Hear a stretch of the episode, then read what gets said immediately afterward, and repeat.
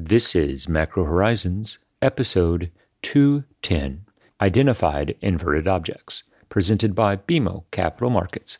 I'm your host, Ian Lyngen, here with Ben Jeffrey to bring you our thoughts from the trading desk for the upcoming week of February 21st. With mysterious objects making their way unceremoniously back to Earth over the week just past, we'd like to ask the aliens first about the pyramids, and then, of course, their view on the appropriate terminal rate for Fed funds.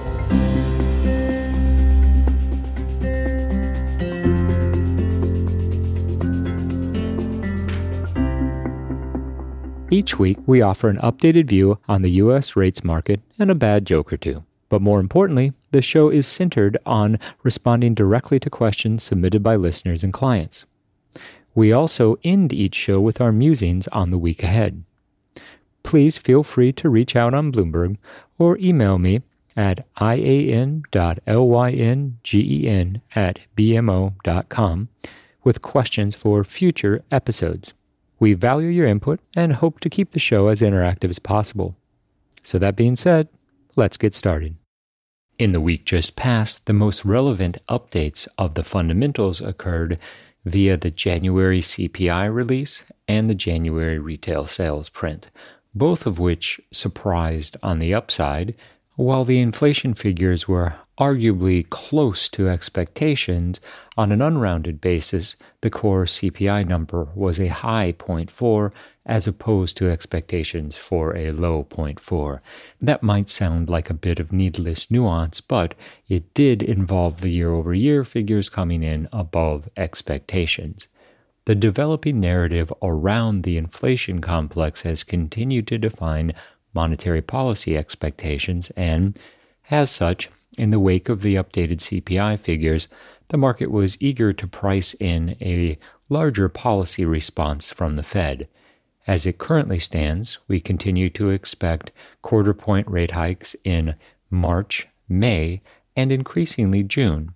The period between the February and March FOMC rate decisions is particularly relevant insofar as it will set the groundwork for the March release of the SEP, and the beloved dot plot. The December update showed a terminal rate in the range of 5 to 525. As it currently stands, investors are looking for an increase of that range by 25 basis points, putting the upper bound for the terminal rate during this cycle at 5.5%. We're certainly open to the prospects for an even higher number in the event that the economic data between now and the March meeting don't at least illustrate some degree of moderation given the recent trends. That being said, we are certainly cognizant that as the Fed has now moved monetary policy well into restrictive territory, that each incremental quarter point hike becomes more and more difficult for the Fed to justify. In the context of investors' response to higher realized inflation data, it's important to highlight that this is a key transitionary period for monetary policymakers. The Fed, above all, is seeking to retain a restrictive policy stance for an extended period of time during this cycle.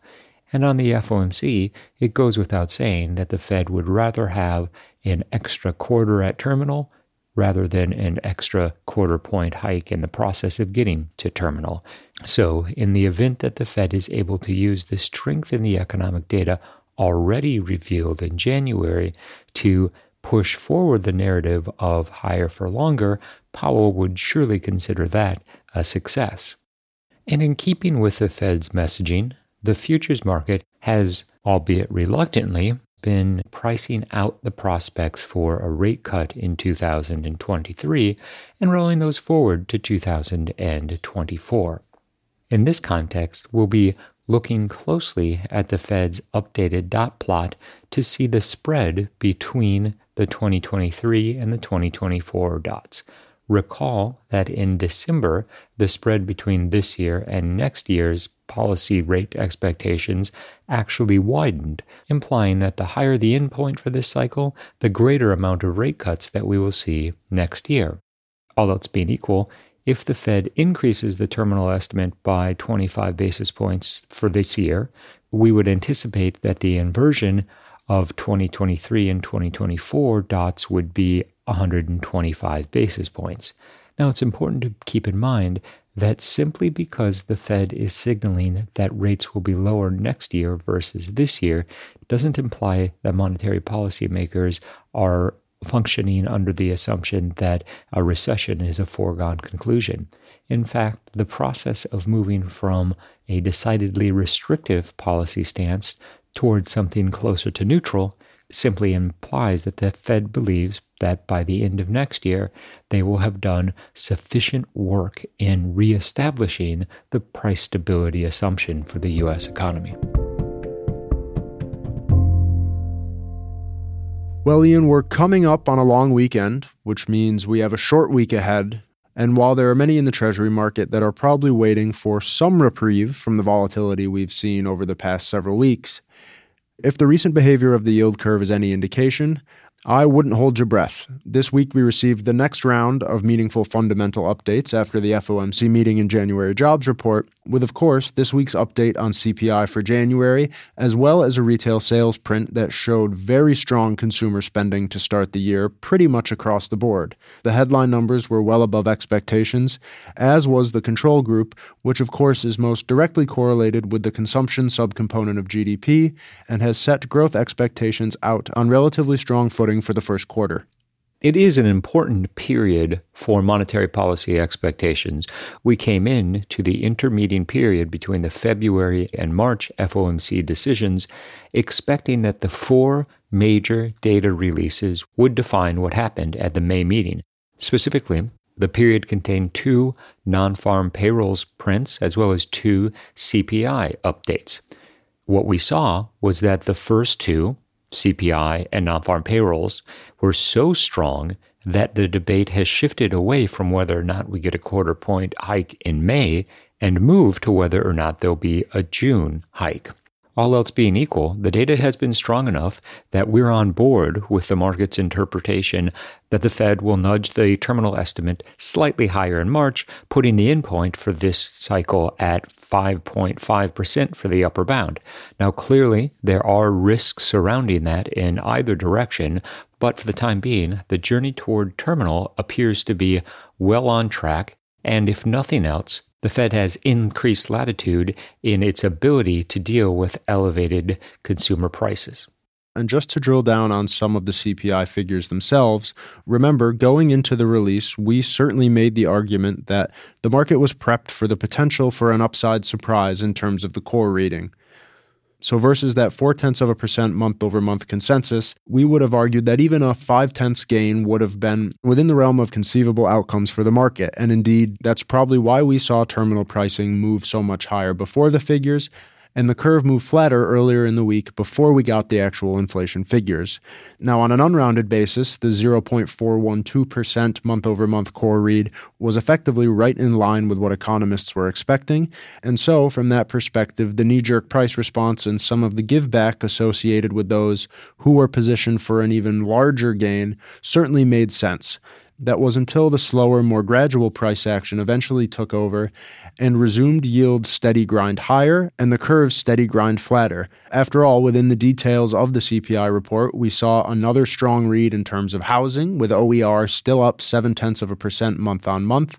Sure, that's slowing from last month's 0.8% increase, but nonetheless, versus the pre pandemic norms of 0.2 or 0.3, obviously shelter costs are remaining a very important pillar to watch within the core inflation complex.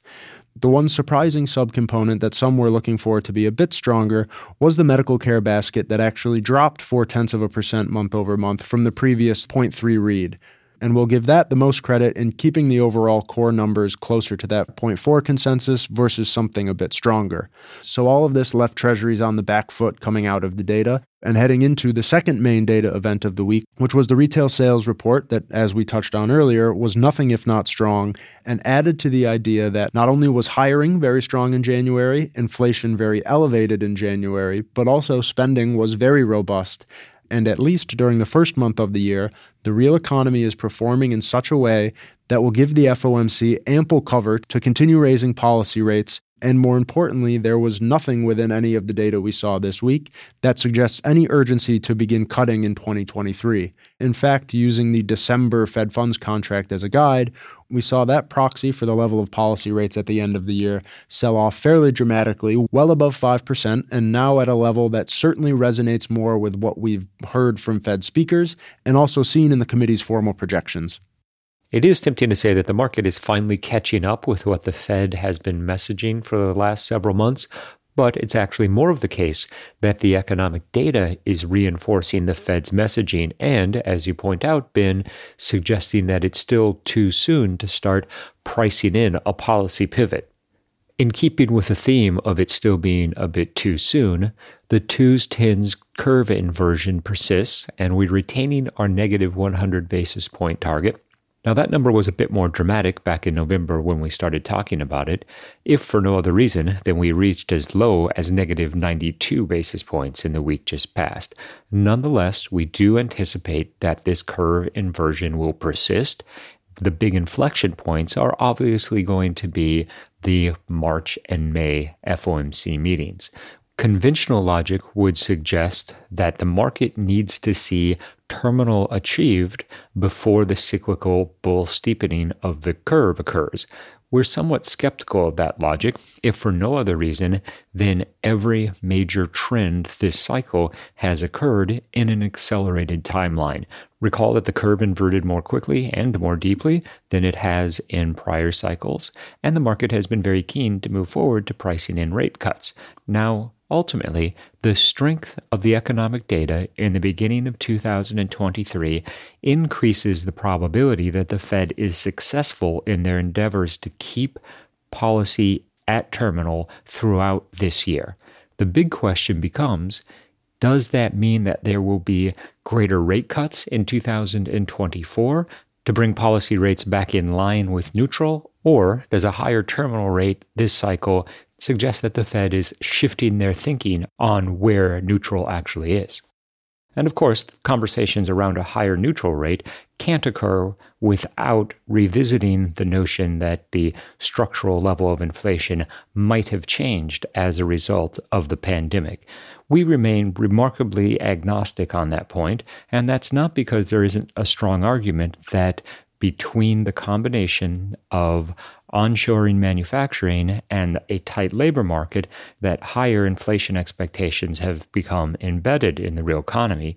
Rather, it's because regardless of whether or not inflation is structurally higher, during this cycle, the Fed's commitment to the 2% inflation target is so strong that we anticipate Powell is willing to engage in excess demand destruction simply to regain some of the credibility that the Fed lost during 2022.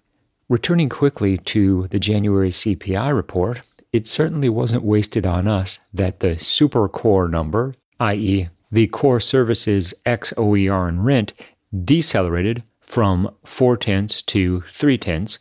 While still running hot in a historic context, it was at least directionally consistent with the Fed's objectives and reminded investors of the strong correlation between this core measure of service inflation and overall nominal wages. Recall that the January employment report, while containing a very strong payrolls print and low unemployment number, did show a moderation in nominal wages and turning away from some of the inflation data and the economic fundamentals we got this week, there's another issue that's being increasingly focused on now that we have some of the data in hand, and the topic of the debt ceiling and what it means both for the risk of a default and also the overall liquidity situation in the Treasury market is coming back into focus, at least until the March 10th release of NFP.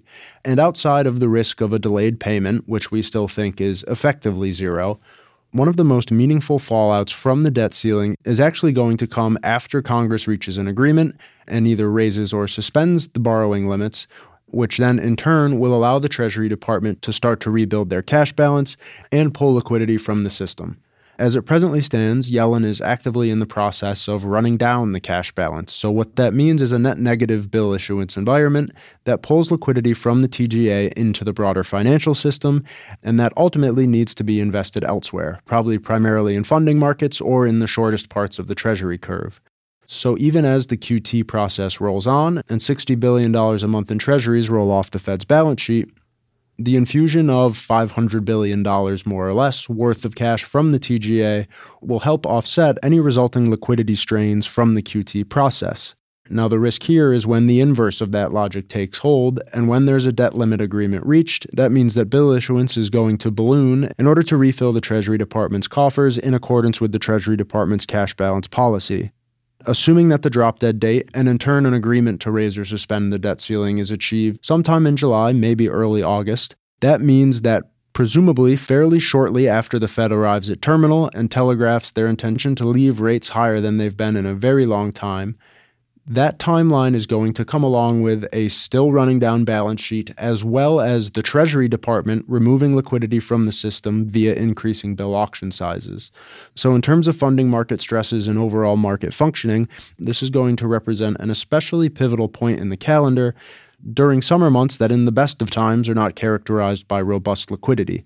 Now, the critical difference between the current episode and what we saw take place in September 2019 is that the Feds formally implemented a standing repo facility, which will mechanically contain any backup in funding rates, and we also have just north of $2 trillion in excess capital sitting at the RRP facilities. So, unlike the reserve scarcity episode of 2019, there's still capital in the system. It just may be not quite as smooth a reallocation process process as the Fed would hope after a debt ceiling agreement is reached, with QT continuing to roll on. There's little question that we've been through a particularly bearish period for the Treasury market. January was defined by bringing forward the prospects for an easier Fed, and that brought 10 year yields as low as 333. Since we've seen these three strong data reports, non farm payrolls, CPI, and retail sales, we've seen a sharp bearish repricing that brought 10 year yields as high as 390. An effectively 60 basis point round trip certainly isn't unheard of, particularly given where we are in the cycle. Our expectation for this year is that the 10 year will hold a range of roughly 120 basis points centered at 350. So that means that in the event 10 year yields are able to push above 390, which we view as key support, that a breakout above 4% could be in the offing. Now, we'd view this as a strong buying opportunity and suspect that we're not alone in that regard given the amount of sideline cash that remains in the market and the amount of policy uncertainty, which is slowly being resolved, dip buying is expected to continue to define 2023. And it's been a while since we've used our favorite cliche, so I'll say it no such thing as a bad bond, just a bad price. Or a bad strategist. As the case may be. In the holiday shortened week ahead, the Treasury market will have three key supply events, starting with Tuesday's two year auction of 42 billion, followed by Wednesday's five year auction of 43 billion, and capped by Thursday's seven year at 35 billion. Recall that the auctions in January universally stopped through. All of the major nominal coupon auctions received strong sponsorship, much of it from the overseas community.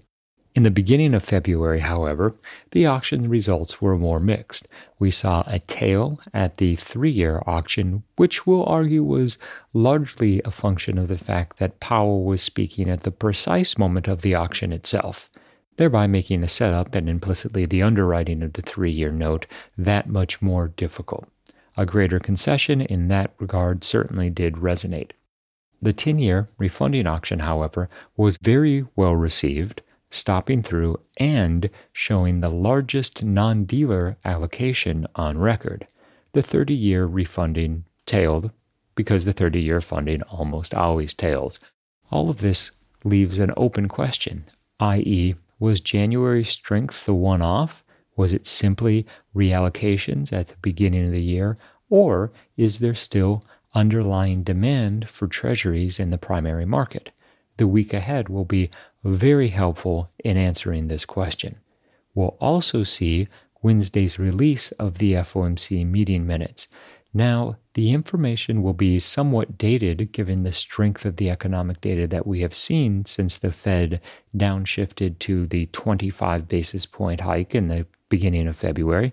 Nonetheless, the conversations that occurred at this year's first Fed meeting as it relates to an appropriate level for terminal policy rates will be important. It goes without saying that given the proximity to the endpoint for this cycle's hiking efforts, that monetary policymakers are actively discussing how far they should go, but even more importantly, for the shape of the yield curve and the overall level of rates, the duration for which the Fed expects to be able to retain terminal will also be very useful context. Recall that on average, the Fed is only able to hold terminal in place for roughly seven months. That would imply that if June is the final hike for the cycle and the pause makes it through to Q2 of 2024, that they have in fact managed to achieve an atypically long period at terminal. It will be interesting to see if there were conversations around perhaps keeping restrictive policy in place for a year or more, Again, while that might be consistent with the Fed's messaging on the topic, that would be a meaningful divergence from what the market is currently pricing. We've reached the point in this week's episode where we'd like to offer our sincere thanks and condolences to anyone who has managed to make it this far. And we can't help but be impressed by Bullard's tenacity. Voter this year or not, you can't keep a good hawk down.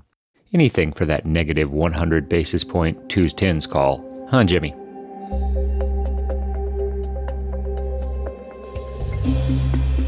Thanks for listening to Macro Horizons. Please visit us at bmocm.com backslash macro horizons. As we aspire to keep our strategy effort as interactive as possible, we'd love to hear what you thought of today's episode. So please email me directly with any feedback at ian.lyngen at bmo.com. You can listen to this show and subscribe on Apple Podcasts or your favorite podcast provider. This show and resources are supported by our team here at BMO, including the FIC Macro Strategy Group and BMO's marketing team. This show has been produced and edited by Puddle Creative. The views expressed here are those of the participants and not those of BMO Capital Markets, its affiliates, or subsidiaries. For full legal disclosure, visit bmocm.com slash macrohorizons slash legal.